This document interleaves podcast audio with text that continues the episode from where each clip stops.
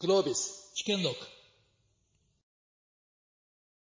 えーここから分科会ということで盛り上がってまいりたいと思いますけども。皆さん5万円の給付金はどうやって受け取りましたか？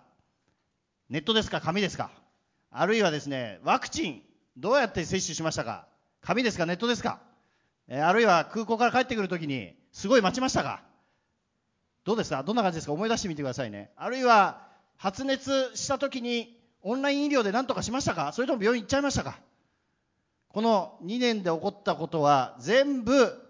日本のデジタル化が進んでいなかったからどうしてこんなことになっちゃったんだろうっていう残念なことが多かったような気がするんですよね。で、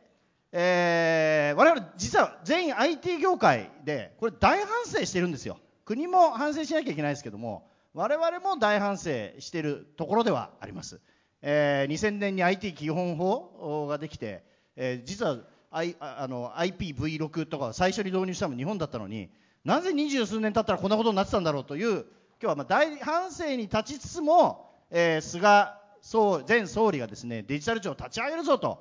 いうふうに力強くイニシアチブを推進してわずか1年でデジタル庁が立ち上がってそして2代目の大臣として今日パネラーでいらっしゃる、えー牧島かれん、え大臣が就任して今強力にこの、え絶望的な日本の DX 状況を改善しようと、まあ、特に行政の今日は行政の話ですけど行政の DX 状況を改善しようと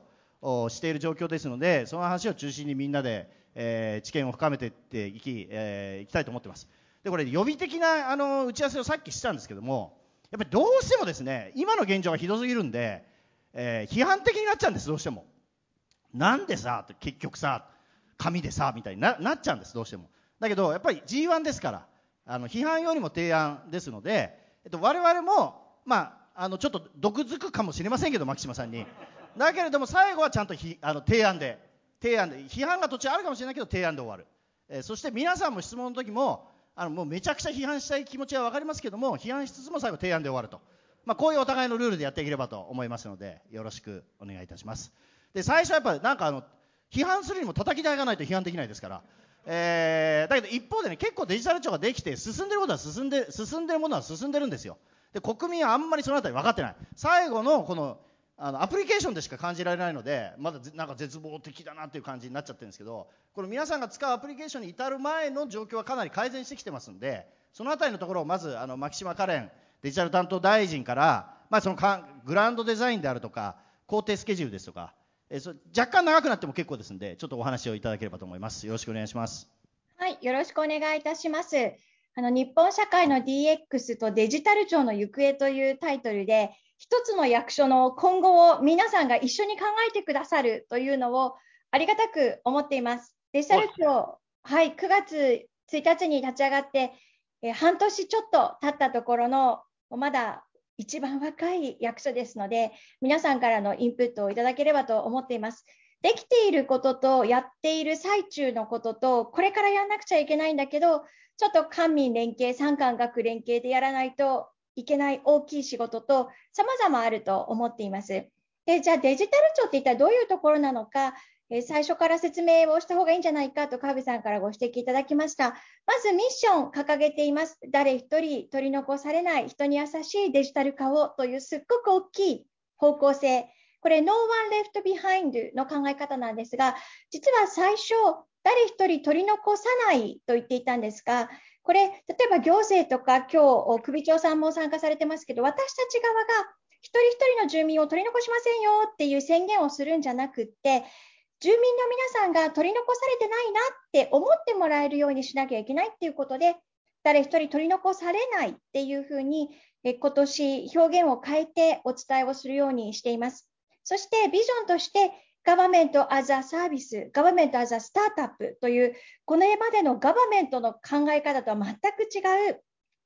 私たちはサービス提供者であるということを宣言し、そしてスタートアップのマインドを持っている役所がここにあるんだということをお伝えしたいと思います。とはいえ、スタートアップに関わってこられた皆さんからすると、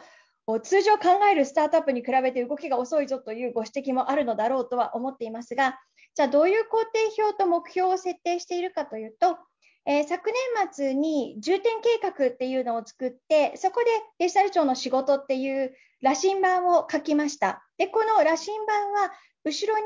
いろんな省庁と一緒に仕事をする際の工程表っていうのを入れています。何年までに何をやるかっていうことです。例えば、身近なところで言うと、マイナンバーカードは来年の年度末までに、えー、実はほぼすべての国民がマイナンバーカードを取得することというのを目標に掲げていますが、現状何パーセントかといえば43%です。で、本来であれば今頃、健康保険証とマイナンバーカードが一体化されて、あらゆる医療機関でマイナンバーカードを持っていれば、入り口でピッとかざして、特定健診のデータとか、お薬の薬歴のデータをドクターや薬剤師の先生方に見てもらえるようにする世界観というのをイメージしておったのですが、今、このピッとかざすカードリーダーが設置されている医療機関は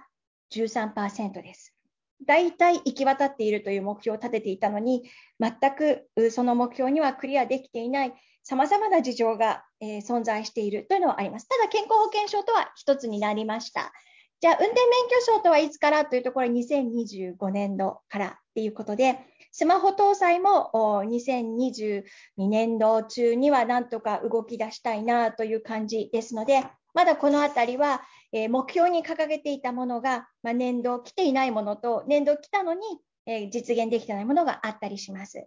ただ、デジタル庁ができたことで、デジタライゼーションっていうものを意識していただけるようにはなってきたかなと思います。その前段階で、例えば紙に書いてあるものをデジタル化する、これ PDF になっちゃったらダメだとかいろいろあるわけですが、データ化としていろいろな調査には使えないっていうご指摘あったりしますが、まあ、ともかくデジタル化するだけはしようっていうデジタイゼーションから、それを利活用することを意識したデジタライゼーションにしよう。今日、辻さんもいらっしゃるので、例え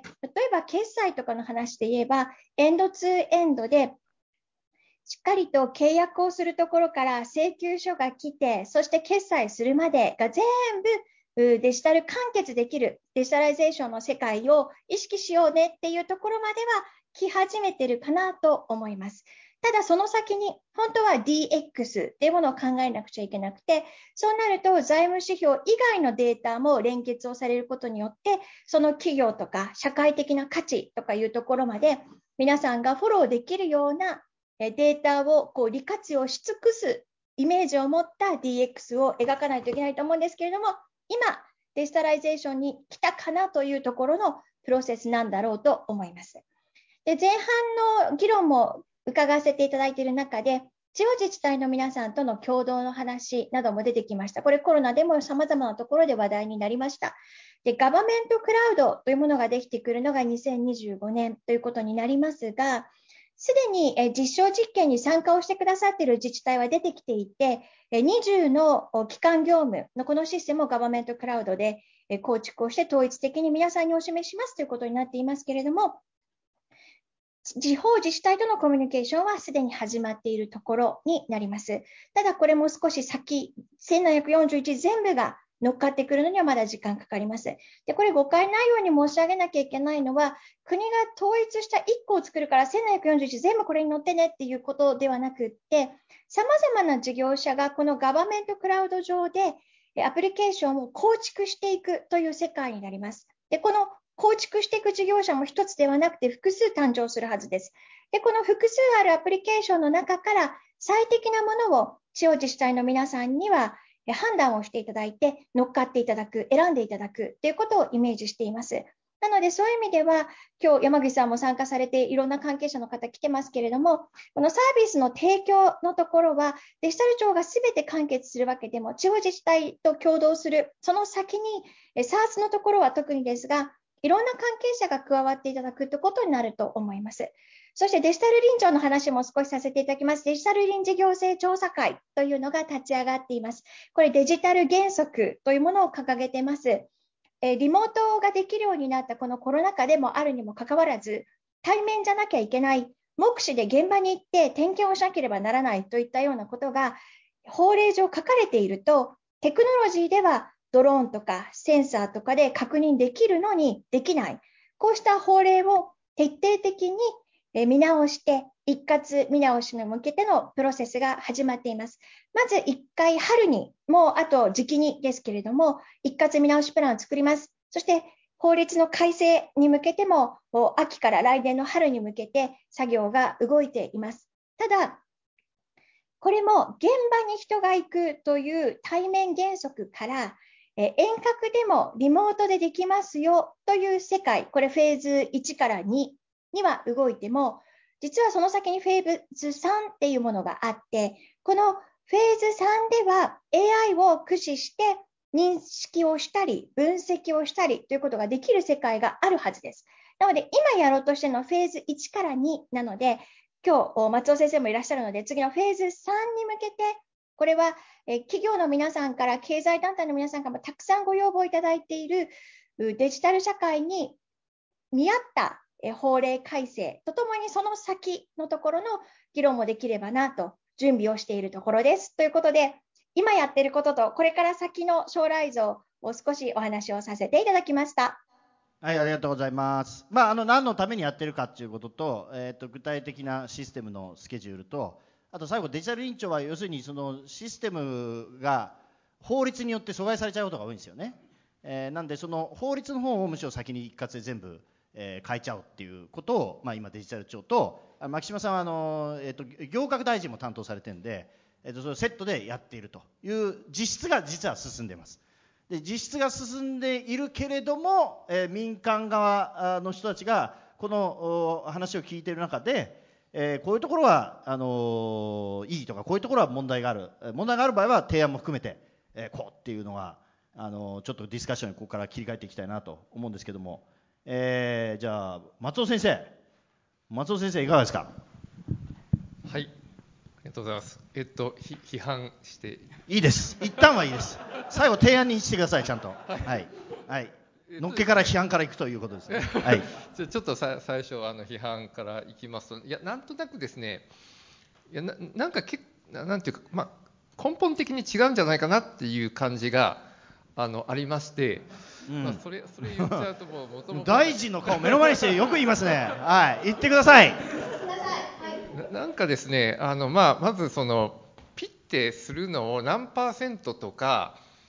言うんですがこれって100%にします。で今何パーセントですってこれなんていうか超上から目線ですよね。マイナンバーカードの話ですね。ええ。はい、であの普通にあのやっぱりそのスタートアップとかまあ、ヤフーみたいな会社の感覚からするとユーザーさんが気に入ってくれればシェア伸びるかもしれないし、うん、そうじゃなければ伸びない。それは自分が悪いわけじゃないですか。うん、っていう中で100%にしようと決めるということがまずちょっとなんか超上からっぽいじゃないですか。なるほど。なるほど。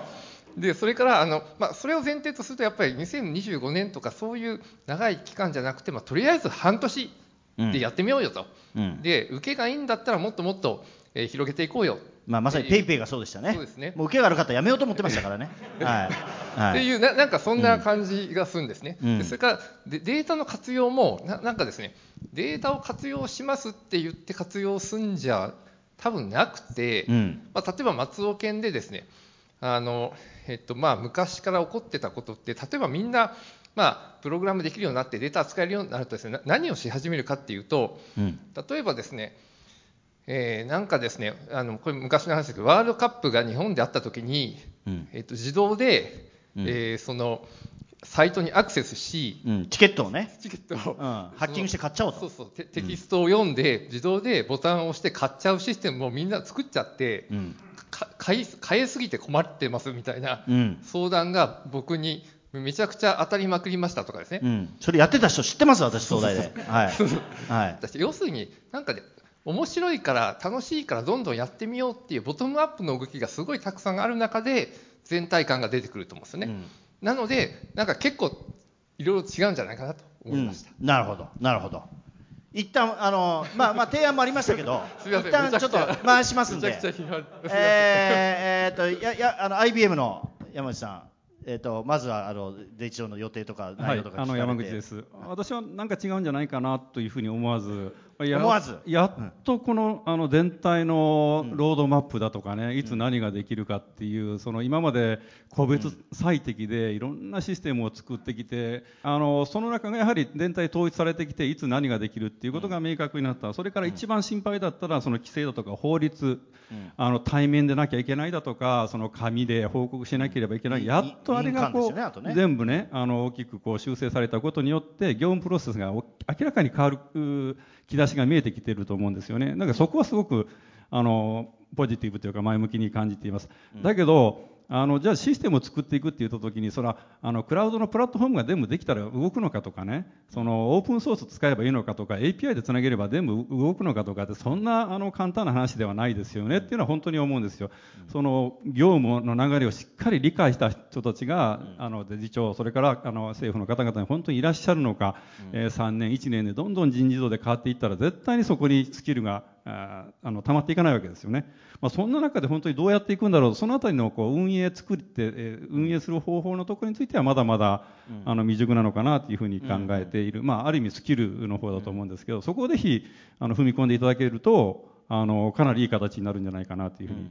思っています。あの確かにシステム作る場合は実は作る側よりか発注者側のスキルが大事なんですよね。で発注者側のスキルがいまいちだととんでもないものができると。ででもデジタルは今かなりエンジニアとか一生懸命雇って発注者側のスキル向上で努めてますよね。それご覧になられてそそさらに何が足りないっていう感じですか？あのスキルって一言で言うと、うん、あの本当その業務のプロセスとその、ね、流れるデータのことを理解したスキルとそれから IT の技術のスキル、やっぱりこう2つあるんですよね。でなんかこう勘違いされるのは IT のスキルのエンジニアが集まれば何かものができるっていうふうに思われるケースがあるのでそうじゃない。絶対その上の業務を知っている人たちがいればあの次のシステムをどういうテクノロジーを使おうかだとか、うん、どういうふうに作っていこうかっていうことを判断できるわけです。うん、ここの人たちが、えー、継続スキル継承されないと、うんえーまあ、最近自分で言うのもなんですけどベンダーロックインだとかなんかそういう議論に絶対なってくる、うん、自分で言っちゃいましたね。いやいやいや。ついに IBM さんが自分でそんなことないですそんなことないです、はい。はい、そういう議論絶対に間違った方向に行くわけですよね、はいはいはい、そこだと私は思いますよ。わ、え。ー、かりました。ちょっとベンダーロックインの話後で深掘りしましょうね山口さん。それは,、それはやめましょう、じゃあ辻さんあのガバメント・アザ・スタートアップとという話もありましたしあの岸田政権の新しい資本主義実現会議ではスタートアップ支援というのがかなり声高に言ってるんですけども、はい、このデジタル型スタートアップという観点で、はい、今日の牧島さんのお話聞かれてなんか思うところは何がございますか？いやあの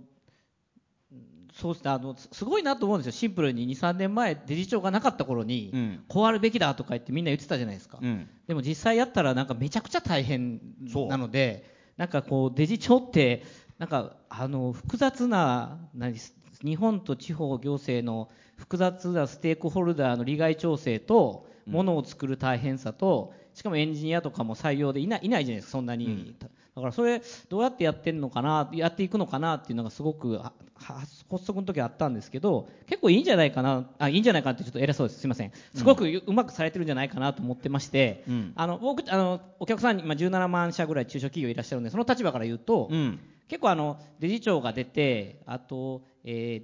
ー、電子インボイス制度があったり、うん、あの電子帳簿保存法とかあるんですよ。これこれ全部デジタル、うん、企業がデジタルで結構できるようになってる制度が結構あって、最近でで最近最近で、はい、あの電子帳簿保存法は2013 2023年の12月末にもうスタートして、で、えーと、クラウドインボイスの方が2013年の10月になるんですよ、うん、これできると結構中小企業のそのバックオフィスが紙が結構なくせるんですよね紙がね。紙がなくなるんですよ、うん、でこれ結構大事でだから僕の提案はとにかくこれをあの延期しないことが大事だと思ってますと。絶対延期になるんで。すごい現実的なリクエストが来ましたね。いやこれ本当に延期すんなと。そうだからベトナムとかだと3年後に強制化してるんですよ。で結局これって中小企業の方々ってやっぱなかなか現場が大変だからそんなデジタル化できないんですよ、うん、で例えば牧島さんがこうやってデジタル化こうすべきだとか言ってもなんか個別で見ると問題いっぱいあるじゃないですか。当然今までなんか回ってたオペレーションがデジタルに変わると、うん、全部きれいにいかないんで、うん、ところがまあなんかもうしょうがないから行こうぜっていうふうにみんなでコンセンサス取らないと、絶対デジタル化なんて無理で、だからそこが一つなんかすげえ大事なポイントなんじゃないかなっていうふうには思うんですけどね。もう意思をずらさずやってほしいと。そうそれが一番大事だし、はい、でなんか例えばここにいらっしゃる企業の方々もじゃあもうなんかあの大企業が変えないと変わんないんで、うんうん、だからこうデジタルに全部していくんだと、オペレーションもで、うん、全部デジタルにするんだと、発注も全部デジタルにするんだっていうことを、なんかもう大変、だ現場からは多分すごい突き上げくるんで、うん、なんかいや、無理っすとか言って、その時やっぱ河野さんがおっしゃったのが、あのハンコと紙をなくす時に、なんかあのできない理由を言ってくるんじゃなくて、どうやったらできるか言ってこいみたいな話をされて、まあ、その通りだなと思ったんですけど、まあ、あのぐらいの姿勢を取らないと、なんか物事変えれないから、なるほどなんかそれが大事なんじゃないかなって聞いてて思いました。ブレずにデジ庁はもっと強硬にスケジュール行けと。そうで僕たちはひたすらそれを応援し続けるっていう。はい、テレビ CM でね、カラオケのテレビ CM で応援するんですね、はい、マネーフォワードは。ありました。牧島さん、ここまで一応、あの牧島さんがおっしゃられたことに対するあのパネラーの人たちの意見、まあ、批判、提案等々だったんですけど、なんか感想はありますか？ありがとうございます。すべてエールと受け止めて、そして提言いただいたものを、うんはい、次につなげていかなくちゃいけないなと思ってます。最初、松尾先生おっしゃってたことって、こうデジタルの社会を進めるときに、ファスト、早いこととか、フェアであることと同時に、ファン、楽しいってことが大事だよねっていうキーワード出てくるんですが、私も大事にしたいと思いながら、やっぱりどうしてもこう、住民の皆さんのサービスをどうやって下支えするかっていうところにあの目を配らなければならないっていうミッションもあったりして、ただ本当に、えー、使い勝手が良くって便利なものであれば、皆さんが使ってくださる。そういう意味では、ユーザーインターフェースとかユーザーエクスペリエンス、アクセシビリティのところも、専門家のチーム、CXO チームもいるので、大事にするようにはしています。まだまだのところもあると思いますけど。で、100%を、例えばマイナンバーカード1つ取って考えてみると、利用者が増えてくると、それによって民間の事業者の皆さんがマイナンバーカードを使って何かやろうっていうことを考えてくださるようになると思っているので、ある一定の数字まで、まあ、今5400万枚まで行きましたけど、行くと次のサービスを行政ではなくて民間発信でプラスアルファつけていただけるんじゃないかなっていうことを期待しながら数字目標を掲げて上げていくっていう考え方も私たちの中にはあったりします。で、データのところで言うと、今、準公共分野で子どもと教育、データ連携ということを言っています。で、これ、国がデータを一元的に管理するのではないかというご批判があって、そんなことは一度も言っていないし、わざわざ赤字でデータ一元化しません。国がここにはプレイヤーになってませんってことをご説明したりしてるんですが、なんでデータ連携しなきゃいけないかっていうと、こう子どもたちが学校とか、または教育関係であるデータと、福祉的に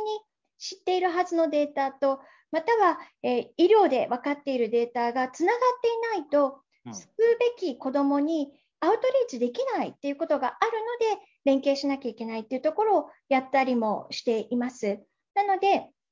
えー、こうした一つ一つのプロセスを通じて、あの本当に困っている人のところにデジタル社会があってよかったなって思ってもらえる恩恵を届けたいという気持ちに私たちはあってあの動いてるんですが、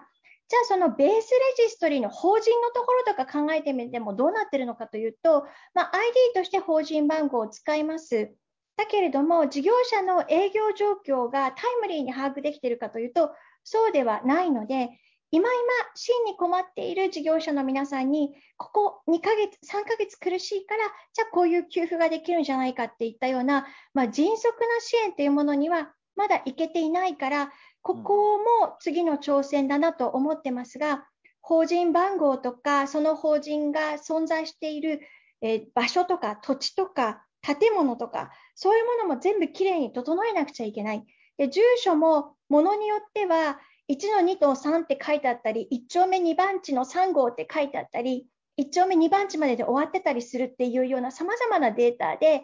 存在していたりすると、この法人、ここにありっていうのが一つに決まらなかったりするというようなぐらい、まだまだベースレジストのところに、実はあの手間がかかっているっていうところも存在したりしています。なので、この作業をやりながら、本当の目的は、できるだけアウトリーチできるプッシュ型の行政っていうところを私の中ではイメージしているということをお伝えできればと思いました。で、最後、デジ庁の中の様子ですが、今約600人ですけども、200人が非常勤も含めた民間人材の皆さん、スタートアップからも、今日ご参加の方たちの関係者からも、それから地方自治体からも、たくさん4月にまた来てくださることになっています。そういう中でエンジニアの方たちと、あと、こう、発注するスキルを持っている人、使用書を書くことができるスキルを持っている人とかっていう方たちもいることで、えー、大変専門性の高い組織になりつつはあるのかなと、民間の方と、それから霞が関のいろんな役所から来た人たちが一緒に仕事をすることによって、それぞれのこうプラスが相乗効果で出るようにっていうことは意識するようにしております。ありがとうございます。まあ、出てくる単語がね、全然政治家っぽくないですよね。やっぱネット企業の人と話してるような。だからこれだけでもだいぶ前とは変わってきたんだなっていう印象は、あの、すごくありますので、できる限りね、長く大臣を続けていただいて、あの、素早い、あの、デジタル改革をしてほしいと思います。で、ここからはですね、まあ、あの、牧島大臣のあの、話されたことに対するなんかリアクションというよりかは、あの、もっと広く、皆さんのバックグラウンド、知見の中で、えー、日本の、まあ、特に、まあ、公共部門を中心としたデジタル化について思うところ批判提案、まあ、一巡でもう質問に移った方がいいような気はするんであの思うところちょっと遠慮なく言っていっていただければなと思うんですけども誰か私から先に言いたいみたいな方はいますか？はい。あの今この IT 業界って私実は35年間 IT 業界で仕事をさせていただいてるんですけどもともとずっとエンジニアでものを作ってきていましたし SE として運用もしてました。で今大きくこの業界のあの業態が本当に変わろうとしてるんです、うん、何を言ってるかと言いますと30年前っていうのは私たちの会社はハードウェア製品だとかソフトウェア製品をお客様に販売させていただいてたんですね、うん、売っていたと、まあ、それがなくなったわけじゃないんですけどそれから1990年ぐらいからシステムインテグレーターって言ってですねこうお客さんの業務を一緒にお客さんのところでプログラミングをするっていうそういう仕事になったんです、うん、で、えー、2000年からはアウトソーシングって言ってお客さんのシステムもそれから運用も全部メーカーが、えー、提供させていただくっていう形態になったんです、うん。うん、いわゆるいいビジネスですよね、まあ、いいビジネスそうですね、はい、でそれが間違いなく今クロージングしようという方向にいってるんじゃないかなっていうふうに思っているんです。何を言ってるかっていうと今は競争って言ってるんですけどもあのそういったフェーズを、えー、歩んできた結果結果的にお客様側にかなり詳しいテクノロジーの理解をされた方でかつ一緒に業務変革をしようとされる方が、うん、えー、少なくなってきたっていうことは明らかなんです。少なくなってきたはい少なくなってきた。お客側に。はい、うん、でそれはお前たちのせいじゃないかって言われるとそうかもしれません、うん、だから今は大きく、えー、IT 業界でガンガン人をさらに集めてねえー、皆さんのシステムを私たちが作ります。DX もやります、運用もやりますってそういう時代では明らかにない。お客様で業務を知った方々と一緒に競争って言ってるんですけども、えー、メーカーの人間がもっとお客様と一緒に本当にその業務をどう変革するんだそれからあのどうものを作っていくんだその場で一緒に作っていく。お客様にもものを作るスキルをつけるでアジャイルで回していく。そういう、まあ、競争のモデルに変わってきている。だから、うん、販売 SI アウトソーシングともに作る。このフェーズに入ってきているのでエンジニアお客様の中のスキルももちろん必要だし業界としても私たちもこう一次受け二次受け三次受けみたいなことでかい、えー、形であのサービスを提供させていただく時代ではなくなってきたなというふうに感じて今その転換期にある。これからそれを大きく変えることによってあの労働人口の問題も不足も大きく解消できていくだろうしもっと言うならばテクノロジーをもっとお客様が活用されるようになる。それが一番のキーだと思います。それによってまあ、そういったところに今いるんじゃないかななんていうふうに、えー、私はあの理解をして、うん、会社自身も大きくあの提供の仕組みを変えようとさせていただいているというのは今ちょっとね、ちょっとこう変革にいるということを、うん、えー、皆さんと共有させていただきたかったと。わかりました。あのー、松尾先生別にあのそれを受けてても受けなくてもいいんですけどあのこの行政のデジタル化周り、ベンダーロックインの話でもいいですし、はい、はいはい、何でもどうぞ。もうあの先ほど、牧島大臣のあの本当に例えばベースレジストリの話とかすごい大事なところをおっしゃっておられてこれやっぱあの本気でやっておられるんだなと思と同時にやっぱベンダーが悪いんだなっていうのはですね。まあそこは言いたいと。思います。ななぜなぜ悪いんですか？いやであの。まあ、ベンダーがですね要するにですね、まあ、発注者側があまり分かってないのをいいことにですね、うんなんかまあ、まあ、要するにロックインするためのシステムを長年作り上げてきてるんですよね。うん、だからそれであの新しい、ね、SARS 入れようとしてもなかなか入らなかったりとかですねもう大変なことになるんでやっぱベンダー良くないですよね。うん、っていうっていうのをデジ庁にも分かってほしいと。でですね、はい、あのまあ、それがなんで起こった、まあ、それいろんな事情あると思うんであのあんま起こらないでほしいんですけどもあのそれがなんで起こってるかっていうと基本的にはやっぱ発注者側のリテラシーが低いんですね。うん、さっきから出てる話ですね。で、うん、あのまあ、僕ですね DX の話皆さんするんですけど、うん、まあ、なんかごちゃごちゃ言う前にプログラムちょっとやってみたらというのをすごく感じます。で、まあ、AI うんぬんとか言う前にちょっとでも触ってみてこんな感じなんだって分かったら全然違うんで、うん、僕前から思ってるんですけどあの大臣にぜひあの提案したいんですけどデジタル庁および経産省の人は全員プログラム研修を必修化する。うんうんうん楽天はやってますからね。そうそうですよね、うん、でなんか今の時代、まあ、デジタルだけじゃなくて、うん、まあ、例えばカーボンニュートラルでも、うん、なんでもいいんですけど、うん、まあ、ウクライナでもいいんですけどこれデジタルのですねプログラミングを一回もやったことなくて国の経済なんか分かんないですよ。でその政策なんか考えれないですよ。ななのでもうととりあえず全員ってこれねみんな下だけやらそうとするんですけど上の人がやらないと変わらないんで、うん、上の人も含めて全員、まあ、ちょっとでもいいからプログラムをやってくださいというふうにすると僕はだいぶ変わると思いますけどね。うん、なるほどね。まあ、あの午前中のスポンサーだけのセッションであの、まあ、そこにいる鈴木健さんがあのガファの組織構造の話をしてくれてガファはもう上層部が全員コンピューターあのサイエンスのエンジニアだから作りたいシステムに対して組織を合わせてる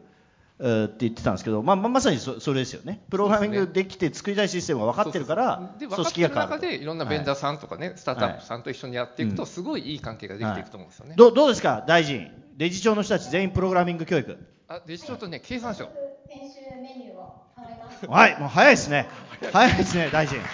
あっという間ですね。えっ、ー、と、ちょっとベンダーロックの話は、最後、時間があったら、あの最後、もう一回反論の、反論の機会がある話です。まあ、一応、発注者側の問題だっていう結論にはなりましたんで、あの、はい。じゃあ、辻さん、はい、もろもろもろ。もろもろ、もろもろ。あの、そうですね、一個が、あの、デジタル5原則ってああられるじゃないですか。あれ、あれめちゃくちゃよくできてまして、あの、そこにいらっしゃる松島さんも、あの、メンバーで、あの、いらっしゃいますけど、でこれ12月にね去年の12月に月にデジタルが発表したやつです。そうそう調べてみてください皆さん。これ本当コンセプトがめちゃできてて、これをちゃんとやれば多分すごい良くなるんですよ、うん、問題はそのじゃあエグゼキューションどうやるかっていう話で、うん、まあ、そこが難しいからいつも難しいんですけどなんかちょっとそのアイデア批判より提案をやなんでちょっとどうしたらいいかなって思ってたんですけど、うん、なんか一つはその結局、牧島さんもおっしゃったようにその国民のユーザー目線から考えるサービス作りですと。でそれはまあそうですねとでそれがでそれをしないと困っちゃうようなインセンティブ設計を作ればいいんじゃないかなと思いまして。例えばあのあのシステム会社もそのまあ、基本はいくらか取ると思うんですけどその国民の使用率が上がったらですね、うん、こうなんか利用料がこういっぱいもらえるとかですね、うん、あと予算をつける人もなんかこう予算をつけて終わりじゃなくてそのどんだけ使われたかをこうちゃんと見るとなんかその自分の成績にあの、反映されるとか、うん。あ、るいは予算減らしたらとか、ね、減らすとか,、うん、だそれのインセンティブ構成をこううまくこうアラインするとなんかいいものを作ろうってみんないいものを作りたいはずなんだよ、根本的には。なんでそれをこうインセンティブ構成をうまくつければいいんじゃないかなっていうのがあの一つ目です。うん、でもう一つ目はあのこれあの僕らの反省なんですけどあのあの SARS のその行政利用をちゃんとあの言いなさいって話をあの川辺さんからさっき解説で言われたんですけど、うん、結構うちの会社もたまに言っていただくんですけどうちのエンジニアとか絶対嫌がるんですよなんか嫌だと。あ行政に使われたくないと。あのウォーターフォール型とか絶対嫌だって言って、はいはいはい、あの僕に上がる前にもうなんかみんな断ってるんですよ。あ行政で使われることを、はい、最、はい、最悪だよね最悪なんですよ、うん、でお前ら国のために役に立とうぜって言うんですけど、うん、いやちょっとなんかあの設計思想が違うんでとか。使用書書くのが大変なんで大変だとかなんかそこまでなんか決められたらそのクリエイティビティないんでとか、うんうん、なんか UX そこまで決められて無理じゃないですかとか言われると、うん、僕もなんか国のためになんか役に立ちたいと思う気持ちとなんか目の前のまっとうな反対になんか負けて、うん、いつもそっかっつって諦めるんですけど、うん、これベンダーが悪いわけじゃなくて僕たちもなんかもうちょっとこうなんかコミュニケーション取ってこうやったらもっといいもの作れるんじゃないですかみたいな知恵をちゃんと出さないといけないなっていうのが、うん、今日のあの反省の2点目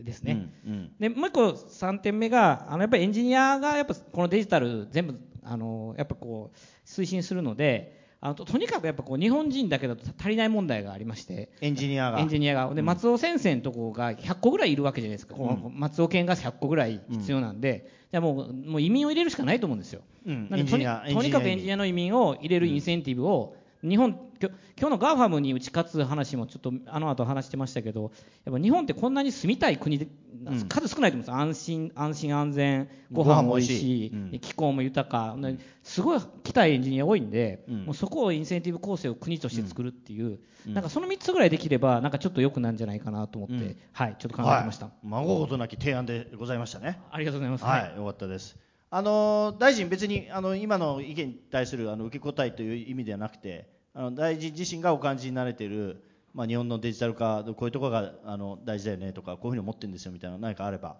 お願いします。ありがとうございます。あのデジタル原則の中に、アジャイルガバナンスというキーワードが入ってきてます。で、まあ、ウォーターフォール型との対比で出てくるアジャイルというのは、システムを作る上では当たり前に使われている表現なんだと思うんですけれども、これはデジ庁がシステムを作る上でも意識しますよってことと同時に、行政全体でアジャイルっていうものを考えてみようよというのを、うん、行革の中にワーキンググループを作って議論をスタートさせています。うん、で前半、他のセッションで、まあ、行政間違わないっていう前提に立っているから、うん、方針を転換するとか政策を修正するとか新しいものを作り上げようとするとこう批判に耐えられないんじゃないかってことで前例踏襲主義とかになりがちだっていうようなお話もあったと思うんですが、そこに対して私たちは真っ向から挑戦をしようと思っていて、行政無病性神話から脱却をしないと、アジャイルに動けなくなるし、硬直化した政策判断になるということで、このシステムの中で出てくる考え方をガバナンス全体に展開をしていこうということをやろうとしているっていうのはご紹介したいなと思いました。はいでもこれ、まあ、なかなかすごいことですよね。なんか、アジャイルガバメントって、政府じゃない政府みたいな、それぐらいになんか矛盾したあの感じが一瞬してしまうんですけども、どどうやってその無病性を排除する、前例投資主義を排除して、本当にあのユーザーファーストに、しんと国、うん、住民ファーストに、アジャイルにやっていける感じなんです。そのハウはどういうふうにやっていく感じなんですかね？意識改革なんですかね？何なんですかね？これは、えー、河野大臣時代、ワクチン担当の大臣補佐官になった小林文明さんが VRS というシステムを入れました。これによってワクチン接種記録が明確にデータ化され、見える化されたので、どの地域でどれぐらい接種が進んでいるかとか、なぜ進んでいないのかっていうのが、データと、それから自治体の皆さん、首長さんからの声を聞いて、じゃあ、接種してくれるドクター増やさなきゃいけないのか、ナース増やさなきゃいけないのかっていう、次の手を打つことができるということにつながっています。なので、こういうセンサーとかモニターとか装置って言われるものを、一つ一つの政策を行うときにあらかじめインストールしておくと、このインストールした装置がえこれ動いてないよとか、もっとできるよとか、またはここは動きが悪いから政策を思い切って転換しないとダメだっていうことをアラートしてくれる、このアラートしてくれるセンサーを入れようと思っているっていうことになります。なるほど。だからまあ要するにデータの力で無病性を打ち破っちゃうということですね。間違間違ってたら間違ってたよっていうことにしちゃうってことですね。はい、それも一つ。それからさっき、えー、辻さんおっしゃってた、こう、成功したらそれが評価されるみたいな意味で言えば、まあ、pay for success みたいな考え方もあるのかなとも思いますし、さらには、この新しい政策を思いついた、えー、行政官、霞が関人材が評価されるっていう、まあ、公務員制度も意識しないといけないなと思ってます。そうですね。うんまあ、やっぱできる限り長くやっていただいて、あの爆速で変えていただきたいなというふうに思いますね。ここからもう質問に移っちゃいますけど、その前にこれだけ言っておきたいっていうのは？ちょっと1点だけ。もちろんです。もちろんです。ね、いやいや、あの、別にね、あの、その、アジャイルの話ってございますよね。その、今、やっとシステムってこういうところまで来たんだって感じなんです。うん、何を言いたいかっていうと、ウォーターフォールでしっかり作っていくべきシステムと、うん、アジャイルでガンガン回して、えー、作っていくシステム。でそれらをつつなげるテクノロジー。でそれらをまたがってデータを管理して、うん、利活用に、えー、できる AI の技術、うん、そういったものが全部出てきてるんですよ、うん、ですから何でもかんでもアジャイルで作っちゃえばいいですよねっていう話でもなく何でもかんでもクラウドで何でもかんでも機関でとかそんな話ではも今絶対ないです、うん、セキュリティのレベルだとか要件お客さんの要件だとかテクノロジーの進化それを見据えて適材適所で作っていく。ですからあのデジタル庁ができた時私はとっても嬉しかったです、うん、その全体のポートフォリオをとテクノロジー進化とあの要件の重要性を見極めて適切な流れ、データが流れるシステムを絶対作れるというふうに思うんです。ですから、あの一般的にアジャイルとかこうウォーターフォールとかこの議論ってちゃんとそこを全体を理解した上で今どこの話をしているかということをしっかりとみんなが理解をして議論して物事を決めていかないとやはりシステムはあの何なんだよあれってもしくは作ったのに障害ばっかりじゃないのよっていう障害を起こせなあの数をえ少なくする作り方はあるしそういうシステムもあるし、まあ、そういうことをねやはり競りをしながら進めていくのが一番いいんじゃないのかなって、うん、もちろんあの、えデータ庁さんはそれ絶対できるというふうに思っていますので、うん、あの一緒にやらせていただきたいなと思います、なんかあれですよねあのデジタル庁って政治のサイドの責任者デジタル担当大臣ででもう一個あのそういうシステムサイドっていうか組織サイドの責任者にデジタル官っていうあの役職があるんですよね。でそれはあの民間から投与するっていうふうに決まってて、まあ、今あの石倉さんという方がやられてるんですけどもなんか山口さんがなられたらいいんじゃないかなってすごい聞いてて思いましたけどね。ベンダー側にいるよりもあのこっちサイドにいてやってもらった方がなんか良いものがねなんかいい感じに進みそうな。あと僕ちょっと提案あるんですけど、はい、あのやっぱりこうマイナンバーとかもやっぱユーザーをいいものを作るっていうのとやっぱユーザーが使いたくなる楽しさとかあとインセンティブ構成じゃないですか、うん、だからやっぱ PayPay があんだけこの流通したってやっぱインセンティブとかワクワク感が楽しかったんで、ねうん、分かりやすかったです、ね、そうぜひあの川辺さんもなんかこうデジ庁のなんかやっていただいて、はい、はい、あの国民の生活を豊かに、はい、ありがとうございます。あの実はもうやってるんで、なんかこの会話何なのかなって思ってるんですが、あのデジタル社会推進会議のあのメンバーっていうのをやってます。すみません、はい。三木谷さんとともにやってますんで、あのもっと頑張りたいなと、あの認知してもらえるようにもっと頑張りたいなと思いますけれども。はい、ありがとうございます。いろいろ話してまいりましたけども、もう皆さん言いたいこといっぱいあると思います。日本の行政の DX に関しては、あの手手挙げておいてくださいね。えー、っと、まあまずやっぱり行政の人ですよね。まず当てるべきは、えー、千葉県知事。千葉県知事がいますんで、あのまず千葉県知事で、その後ちょっとまた当てていきますんで。ありがとうございます。はい、あの本当にあの市長時代からデジタル化に取り組んできた側とするとデジタル庁であったり今取り組んでいることはやっぱり私としては結構ポジティブには見ています、はい、その上で、えー、牧千葉さんに2点ちょっと伺いたいんですけれどもまず1つは誰一人取り残されないというのは結構危険で、自分で取り残してる人をやっぱりどこかで割り切って、え落としていかなきゃいけない、OS をずっと更新しない人ブラウザを更新しない人に対してずっと配慮をしていると、結局進んだサービスが提供できなくなって、結局 DX が進まないというところがありますのでその点については取り残されているのか自分で残っているのかっていうのを切り分けていくべきだというのが1点。これはぜひ意識していただきたいなと思うのと2点目はその上でやっぱり一国二制度をしないと無理なんじゃないかなというふうに思ってるんですね。結局その業界団体だとかあもしくはさまざまな政治的な力学で思い切ったことが日本でデジタル化で進められないのはよく見てきてましたので、えー、まあ、その時僕は千葉市で一国二制度で例えば給付制度ももう最初から口座を登録してもらってできるようにしたらいいじゃないかと。全国団体全国規模ではいろいろなハードルがあるけれども地域レベルでは大統領制である首長の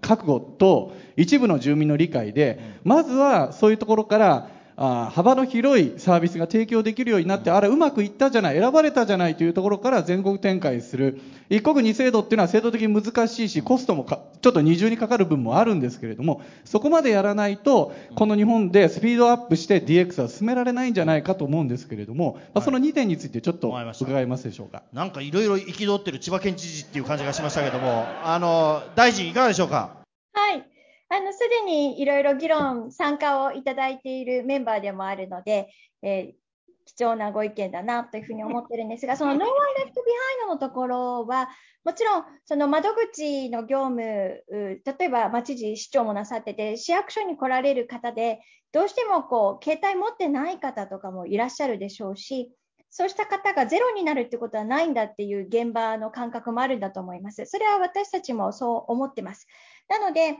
えー、窓口に来るデジタルネイティブでもないし、デジタルネイティブになるつもりもありませんっていう方も、窓口に1回来れば、その手続きは once only で、あと、バックオフィスは connected one-stop でできてますっていうことで、実はご本人は全然機械も使ってないし、デジタル感、デジタルしたっていう感覚はないんだけど、でもバックオフィスでデジタルが支えてましたってことも含めて、誰一人取り残されてないですよっていうことでいいのかなと、住民サービスっていう意味では、あのそういう意味合いもあるのかなというふうには思っています。これもいろんなあの会議で議論もしてきたところではありました。でもう一つ、まあ、先進事例っていうのは、もう自治体からいくつも出てきてます。で、こちらはデジタル田園の方なんですが、デジ田園では、今回、レベル1が、え採択されたところですけれども、これからレベル2、レベル3となっていって、2、3になると、まあ、スーパーシティに近いような本当にとんがった事例をやりたいと思う自治体さんが手を挙げてこられるんじゃないかなと思ってますが、まあ、デジタル田園、全部で1000箇所になるだろうというこのレベル1で、多くの自治体がまずデジタル DX 考えてみようというところに関しては、まあ、カタログみたいなものをくっつけてご案内をさせていただきました。なので、その中では先行している自治体の真似するとか先行している自治体がすでにスタートしているサービスに利用料を払って乗っかっていくっていう自治体とかも出てきているのでそういう意味ではあの国が全部の制度を作るのではなくて自治体さん作ってくれたらそこにいろんな自治体が関わりますよみたいなモデルも出てきてるかなというふうには思います。わかりました。まあ、いわゆるそういうエコシステムっていうやつになっていくんでしょうね、きっとね。はい。はい、ありがとうございます。えー、っと、あの、先ほど手を挙げてた方々、ちょっとね、これ、バックグラウンドを見て、えー、っと、まあ、IT 業界の人たち、あ、ちょっとベンザーっぽい方も、あの、いらっしゃるな、あの、いやいや、もう、もうやめられたのか、そっか。えー、っと、じゃあ、まあ、まあ、寺田さん、あの、寺田さんと、あの、秋山さんもその後ちょっとその2問ちょっと言ってください。はい、あの寺田倉庫の寺田と申します、えーまあ、一方で私、同友会でですね、えー、データ戦略デジタル社会委員会の委員長も務めさせていただいておりまして、まあ、その点からちょっと一つだけあの質問というよりは提案ですかね、えまあ、の今、足元でいうと、本当にあの一昨年もデジタルエコノミー委員会の委員長をさせていただいていて、デジ庁できて本当、心から嬉しかったし、これから先、デジ庁が本当に、そのこれから先、そのいわゆる各官庁と相並ぶぐらいのですね、あのえー、力を持って伸ばしていただきたいということを心からその願ってもいるんですけど、まあ、一方でやっぱり足元でさまざまな話をしていく限りにおいて、今、デジ庁、結構、なんていうか、中は非常に極めて混乱されているという話もよく聞きます、えー、各官庁からの人も半分引き気味というところも起きかけているというような問題も聞きますと、うん、でとにかくあのここから先デジ庁自身がすごくこう力を持っていただくという意味で言うとやっぱりあの今あの全体の工程表とかそういうのを作っていただいてますけどあの何をやるかではなくてこう世界とか社会がどう変わるかみたいなことをもっときちんと打ち出してもらう、まあ、グランドデザインに近いものをやっぱり作っていただける、これがあるとないとでやっぱり国民への訴求も全然違いますしでやっぱりそれも短期のものと中中長期のもの。これ2つに分けてきちんと出してもらいたいなというふうに思います。それはあの寺さんが誰一人取り残されないとかあの government for startup as a startup みたいなのじゃ弱いっていうことですか、あ弱いですね。で短期で言うともシンプルで先ほどちょっとどなたからありましたけど僕はこのコロナという機を捉えたら明らかにその義務化を推進すべきですよね、マイナンバーカードについては。これ明らかにその健康保険証と今あの一体化できますよみたいな話なんです。今ってね世の中やってるのって。そうじゃない。この木しかできない。この木を逃したらもうできないんでとにかく義務化一体化。義務化とは言わなくていいです。一体化をやっていただきたいと。いう、これによってデジタルネイティブのフロントでみんなとにかくできるようになってくるまあ、デバイスに搭載するしないっていうのはまあ次の段階で、そうするとまた取り残される人いっぱい出てくると思うので、それはいいから、はい、それが1点。あとですね中長期でもやはりそのきちんとした KGI を作るっていうことをやっていただきたいですね、これによってじゃあ重い病気の人どれぐらい減らすんだとか。まあ究極で言うと僕は地方公務員の数が圧倒的に減るんじゃないかと思うので、これあの275万人1割減れば1兆円コスト減りますから、そういう具体的な何かコストダウンだったり、できることを明示してもらえると、すごくデジタル自身のやりやる道筋がはっきりしていいと思います。より具体的なビジョンと KGI を出せと。そういうことですね。秋山さんご質問お願いします。秋山です。はい。あのこのセッションデジタル庁の応援セッションかなと思っているので私から、え提案を2つ、うん、あの大きなグランドデザインもそう大事なんですけどもまず目の前のことでですね、えーと、デジタル庁のアプリで、うん、とても素晴らしいアプリがありまして何でしょう。あの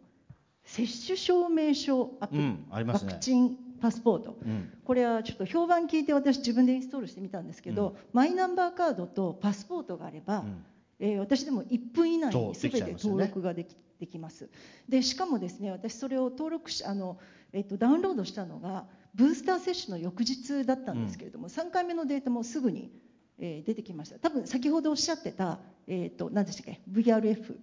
かな、が動いてるからだと思うんですけれども、こんな素晴らしいアプリがえー、使われない、その知られていないのはもったいないなと思って、うん、一つはこれをやっぱり使うように例えばこれ持ってたらあの食事だとかいろんな制限がなくていいですよとかあるいはまあワクチンパスポートとして活用できますよっていうそのユースケースの方を増やすっていうことを、合わせてやっぱりやっていくっていうことをぜひお願いしたいというのが一つ、それからあとこんなにユーザーインターフェースが素晴らしいアプリができるんだったらえなぜ他のものはダメなのかというところを、その成功事例の横展開はできるはずなので、これもぜひ、えー進めていただきたいと、この2点です。以上です。わかりました。2つともあのご提案だったんで、あの承りましたっていうところであももうちょっと、えっと、まず学者がいるんで小黒さんとあとまあ IT 業界であの誰か松本氏手挙げですよね。あああと、うん、じゃあちょっととりあえずその2人すみません小黒さんと松本さん。あすみません。私提案なんですけども、うん、えーと、手短にね手短にお願いしますね。あと6分で。す岸田政権は新しい資本主義という中で、はい、まあ、スタートアップとか、まあ、いろんなそのとこボトムアップで広げるぞって話ありますよね。で今回の話の中で一番ちょっとあの私財政学者なんで抜けている人は予算調達とかの、うん、で岸田さんのところにあの戦略的なあの調達の話とか持ってったと思うんですけど要はあの大手だけじゃなくてその中小企業系とかもっと少しのベンチャー系のところにも発注するような例えば10%とか20%、うん、そうやってその底上げ民間のいろんなところも含めて DX を進められるような企業を作っていくっていうことの戦略を入れていただきたいというのが一つですね。うん、あとそれともう一つそこにあの例えば可能であれば外国人材とかを入れていくっていう視点を入れると変わるんじゃないかと。うんいやその2点発注力を活用してもっと DX を進めろと。そうそうそうそうそういうことですね。ですね、はい、政府調達のところですね。ありがとうございます。えっ、とはい、はい、えー、ラッツルの松本です。えっ、と今日グランドデザインのお話聞けてすごい嬉しかったです。あのというのも、えー、当社の CPO が今デジ庁の CPO になっていて取締役でえっと、デジ庁が強くなって当社のプロダクトが今弱くなってるんですけどそれでも国が強くなってよかったなと。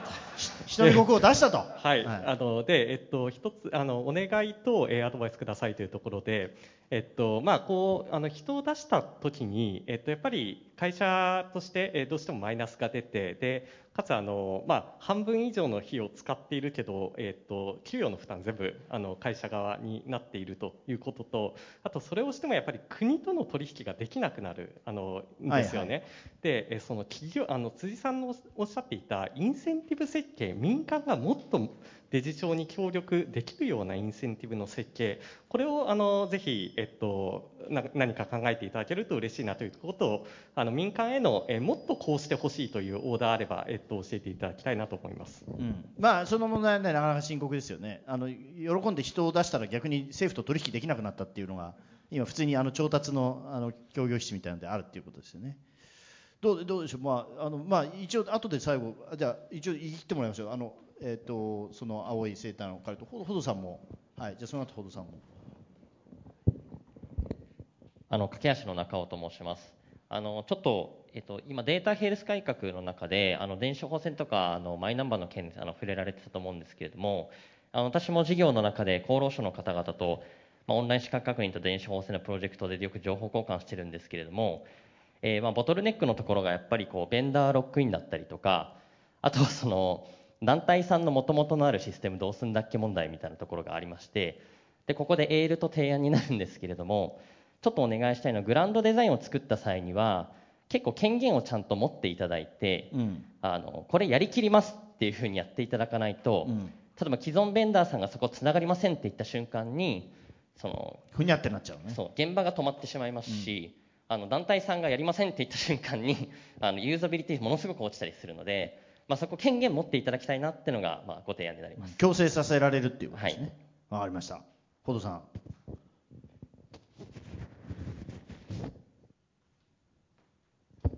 ちょっと前までベンダーサイドにいたほどですそうです。あの一つあの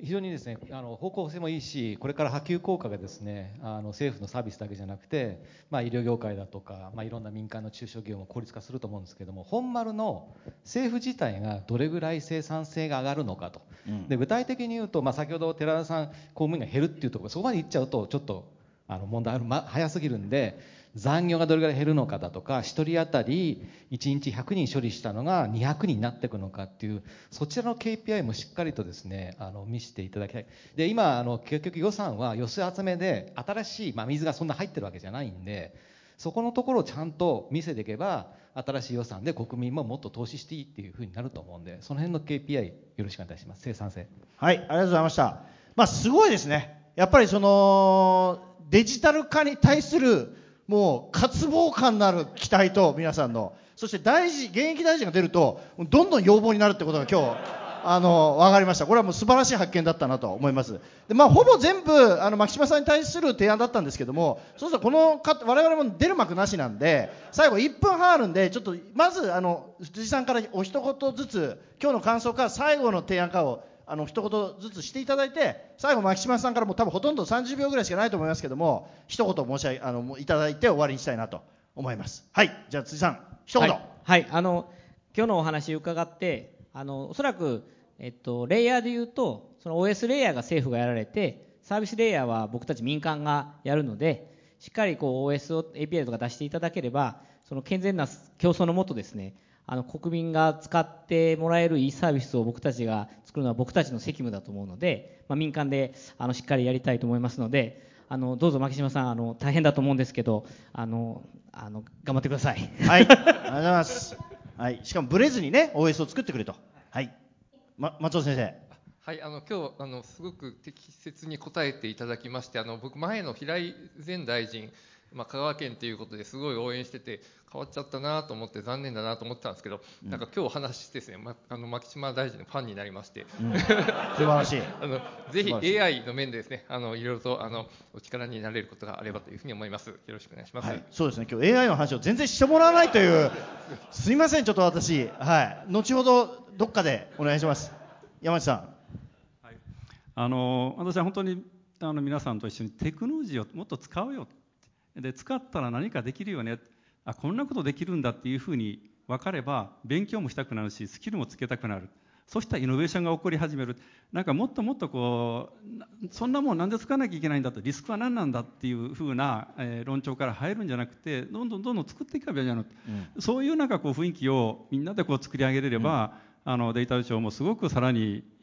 進化されるだろうし、うん、あの私たちもメーカーも変わっていけるだろうしお客様も一緒にこう変わっていけるんじゃないかなというふうに思っています、うん、これ一つ最後のメッセージとしてよろしくお願いします、はい、まだ批判よりも提案ををさらに進化させて批判よりも行動しろと。プログラミング習ってどんどん作ろうぜということですね。ありがとうございました。もうあの実は時間が過ぎちゃってるんでもう本当に最後一言になりますけども今日言いたい放題で申し訳なかったですけども牧島大臣最後に皆さんに一言お願いしますはい、たくさんのエールありがとうございました。私が、えー、言いそびれてしまったワクチン接種アプリについてもご紹介いただきありがとうございます。これ VRS なかったら作れなかったアプリだし、これ VRS なかったら3回目の接種のご案内、国民の皆さんにできなかった。そういう意味では、あの、あってよかったっていうものだったはずと信じています。で、さらに、例えば、応印の廃止によって、スタートアップの皆さんも含めて、こう、クラウド型の電子契約、2019年から2021年に3倍になりましたっていったのこともありまました。のスタートアップイノベーションを起こしていくきっかけというものも、これからも作っていきたいと思います。そして民間の方たちにあのデジ庁を年間通じて募集していますので、ぜひ応募いただきたいというふうに思ってますが、一番の特徴は、クライアントが国民全員だっていうことだと思います。その点をやりがいを持っていただける方がいていただければなというふうにも思います。あの医療とか、まだ今日十分に話し足りなかったところありますけれども、やらなきゃいけないミッションは一つ一つありますが、まあ、政府の生産性を上げるというショーケースとしても、デジタル庁、今動いておりますので、引き続き応援いただけると嬉しいなと思います。本当にありがとうございました。はい。はい、最後はデジ庁の求人で終わるというのは素晴らしいかなというふうに思います。えー、長らくのご清聴皆さん誠にありがとうございました。パネラーの皆さんもありがとうございました。